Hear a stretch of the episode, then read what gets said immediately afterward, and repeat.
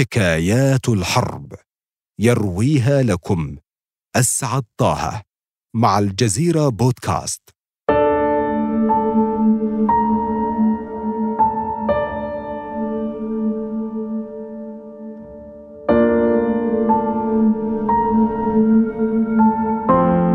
أم الأبطال. بطلة قصتنا مثل كل بدوية تجيد رعي الغنم ورعاية العائلة. دارها خيمتها، ووطنها قبيلتها، وعالمها الصحراء. يعيش البدو الحرب تلو الأخرى وكأن الأمر لا يعنيهم. في كل حرب هناك منتصر ومنهزم، والمنتصر يحكم الصحراء، لكنه ما يلبث أن يزول ويأتي غيره. يعيش البدو حياتهم، يطبقون قوانينهم ولا يأبهون كثيرا بما يدور حولهم، لكن ما حدث هذه المرة لا يمكن لأحد أن يتوقعه. إليكم ما جرى.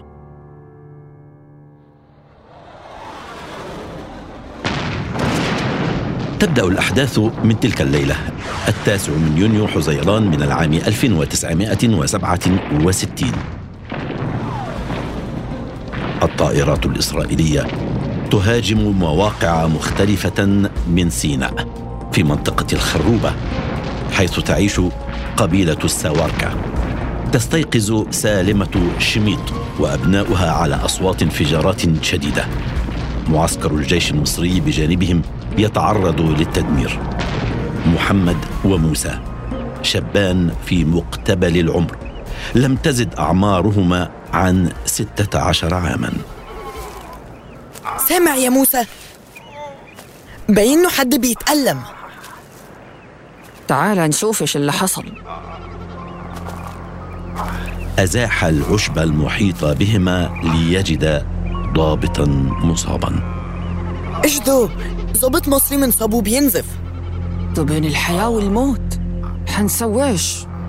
لو تركناه هين حيموت، ولو أخدناه على الدار هيعرف الصهاينة ويقتلونا كلنا. تعال نشوف أبوك وهو أكيد هيعرف يتصرف. تحرك محمد وموسى إلى منزلهما وأخبر العائلة. دار الحديث بينهم وفكروا، لكن سالمة الأم الشجاعة قطعت سيل الحديث. لازم نساعد الجريح، مش هنقدر نترك الراجل يموت. العار هيظل يلحقنا طول العمر. أحضر الشباب الضابط الجريح إلى المنزل. كان اسمه مجدي.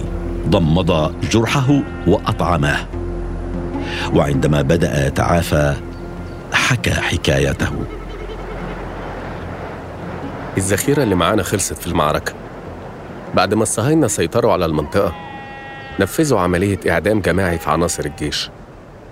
قدر ربنا أن نجيت من المجزرة، وقبل الصهاينة ما يعدموا الضباط والعساكر أهانوهم، وفي الآخر عدوا فوقيهم بالدبابات.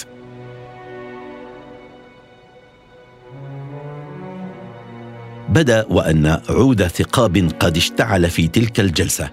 الجميع من حوله يسمعون ويرغبون في معرفة المزيد، إلا سالمة. خيم عليها الصمت، وبدا وأنها تستعد لفعل شيء ما. مرت 10 أيام على نجاة الضابط. ذات ليلة، وبينما كان مجدي يهم برواية المزيد من الحكايات عن الحرب، بادرته سالمة بجملة مباغتة. يا ولدي، سمعنا كلام كتير، هالحين جه الوقت اللي لازم نسوي فيه حاجة. علت الدهشة وجه زوجها صالح والحضور. واصلت سالمة الحديث وكأنها تجيب أسئلتهم. عايزين ندافع عن نفسنا، والضابط مجدي هيقول لنا حنسويش. مش انت بتقول انك ضابط مفرقعات؟ المفرقعات مغطية الأرض نهين وتموت زميلك في الجيش. علمنا كيف نوقفها. بدا وأن نورا اشتعل في عين الضابط مجدي. انتوا بتعرفوا أماكن الألغام الإسرائيلية؟ طبعا بنعرف، بنعدي عليها كل يوم وإحنا بنرعى الغنم. واليوم شفتم وهم بيزرعوها على الطريق اللي رايح للعريش. تقدري تعرفي مكانها في ظلمة الليل؟ راعي الغنم بيحفظ الصحراء كيف ما بيحفظ كف ايده. قوم بينا. نجح الضابط مجدي في نزع لغم متوسط وعادوا جميعا إلى المنزل. كيف أعرف تتفكه من غير ما يفرجع؟ لو اتعلمت تفكه بطريقة صحيحة مش هيبقى خطر، بالعكس هنعرف نستفيد منه ونستخدمه برضه.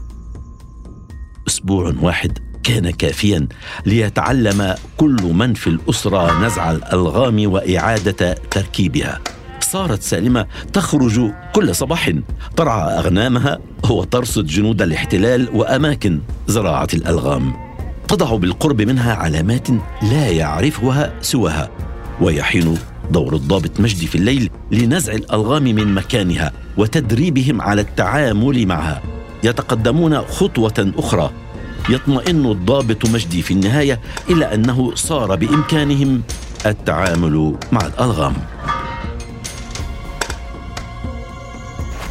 يخرجون في ليلة فينزعون الألغام ثم يعاودون زراعتها على الطرق التي تسلكها قوة الاحتلال. في الصباح التالي يهتز المكان بصوت الانفجارات. لم يعطي أحد اهتماماً بما حدث إلا العائلة المقاومة، فهم يعرفون أن هذه الانفجارات من صنعهم. ركضت سالمة وهي تخفي وجهها بالنقاب البدوي لترى بعينيها ما حدث. سيارة الصهاينة مدمرة عن بكرة أبيها والأشلاء تحيط بها. تعود إلى المنزل وهي تحتفل بصوت مكتوم على نجاحهم.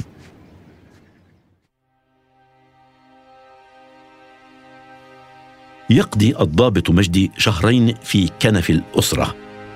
يسترد عافيته تماماً وينجح في التسلل إلى الضفة الغربية لقناة السويس بعد أن ترك خلفه ما يشبه تنظيماً للمقاومة قوامه من عائلة الرويشت. تداوم سالمة كل يوم على دورها في تقصي أماكن الألغام، ويداوم الرجال على نزعها ووضعها في طريق العدو. عدو لم يكن يدري أن وراء الأمر سيدة بدوية بسيطة تحولت إلى خبير مفرقعات عسكرية. يحل صباح الأول من مارس آذار لعام 1968. تشن الطائرات الإسرائيلية غارة على القرية. يستشهد الأب صالح وتصاب ابنته مريم. تجمع سالمة ابنيها وتخبرهما أنهم لن يتقبلوا العزاء، ثمة ثأر ما زال في انتظارهم. أرضنا لسه محتلة وأبوك مستشهد علشان الأرض دي، وإحنا هنكمل من بعده. يا إما بننتصر ويغور المحتل أو بنقابل صالح في الجنة. تمر السنوات. يحين موعد حرب التحرير. تعبر القوات المصرية خط بارليف، تكبد العدو الصهيوني هزيمته الساحقة.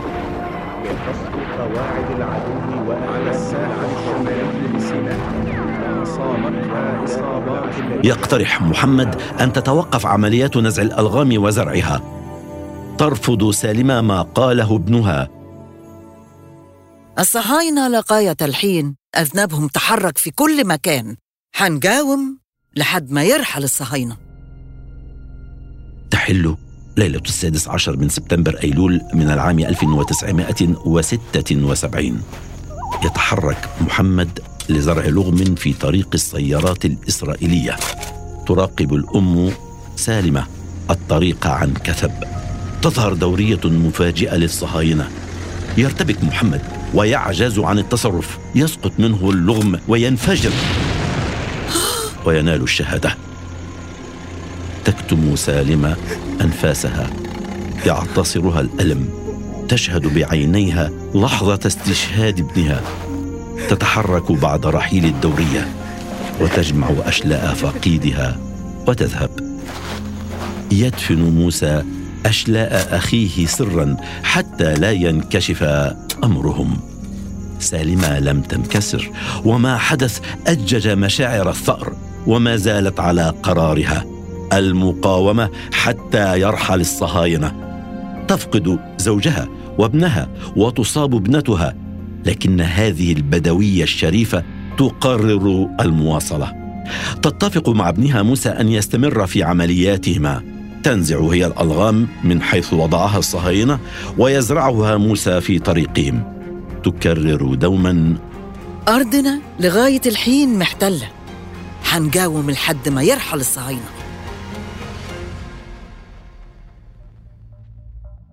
اليوم هو 4 يوليو 1977. تمضي 10 سنوات كاملة يتكبد العدو فيها خسائر فادحة. يزرع موسى أحد الألغام، يلمحه جندي من العدو، يطلق عليه الرصاص، يسقط أسيرا في أيديهم. يعذبونه بكل الطرق على أمل أن يدلهم على من يساعده. يستدعي الصهاينة أمه كوسيلة ضغط عليه ليدلي بما لديه من معلومات. يبكي موسى حينما يراها. تفاجئهم بصلابتها لتعيد الأمور إلى صوابها. اوعى تبكي يا ولد، خلك راجل، وأنا احتسبتك عند الله في الجنة. لو ظل العود اللحم يعود. تبهتهم المفاجأة، يطردونها من المكان، يواصلون بوحشية تعذيب ابنها، يقتلعون إحدى عينيه، لكن صدى كلمات أمه يظل يرن في أذنيه. يبدي مقاومة فريدة. في العام 1980 يطلق سراح موسى ضمن صفقة لتبادل الأسرى. يجد أمه قد اعتنت بزوجته وأولاده. تظل سالمة شميط أم الأبطال حية لسنوات طويلة. لم تصبح سيدة مشهورة تتغنى بها القصائد، ولم يعرفها أحد خارج سيناء ربما، لكنها ظلت بين أهل سيناء لعقود طويلة أم الأبطال الصامدة، إلى أن حان أجلها في العام 2015، وكلماتها تظل باقية يذكرها الجميع. اوعى تبكي يا ولد، أرضنا لسه محتلة. إلى هنا تنتهي الحكاية، لكن حكايات الحرب لا تنتهي أبدا. أسعد طه.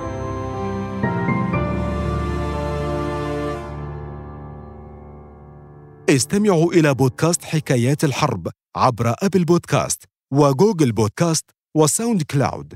فقط ابحثوا عن الجزيرة بودكاست وشاركوا الحلقة مع أصدقائكم.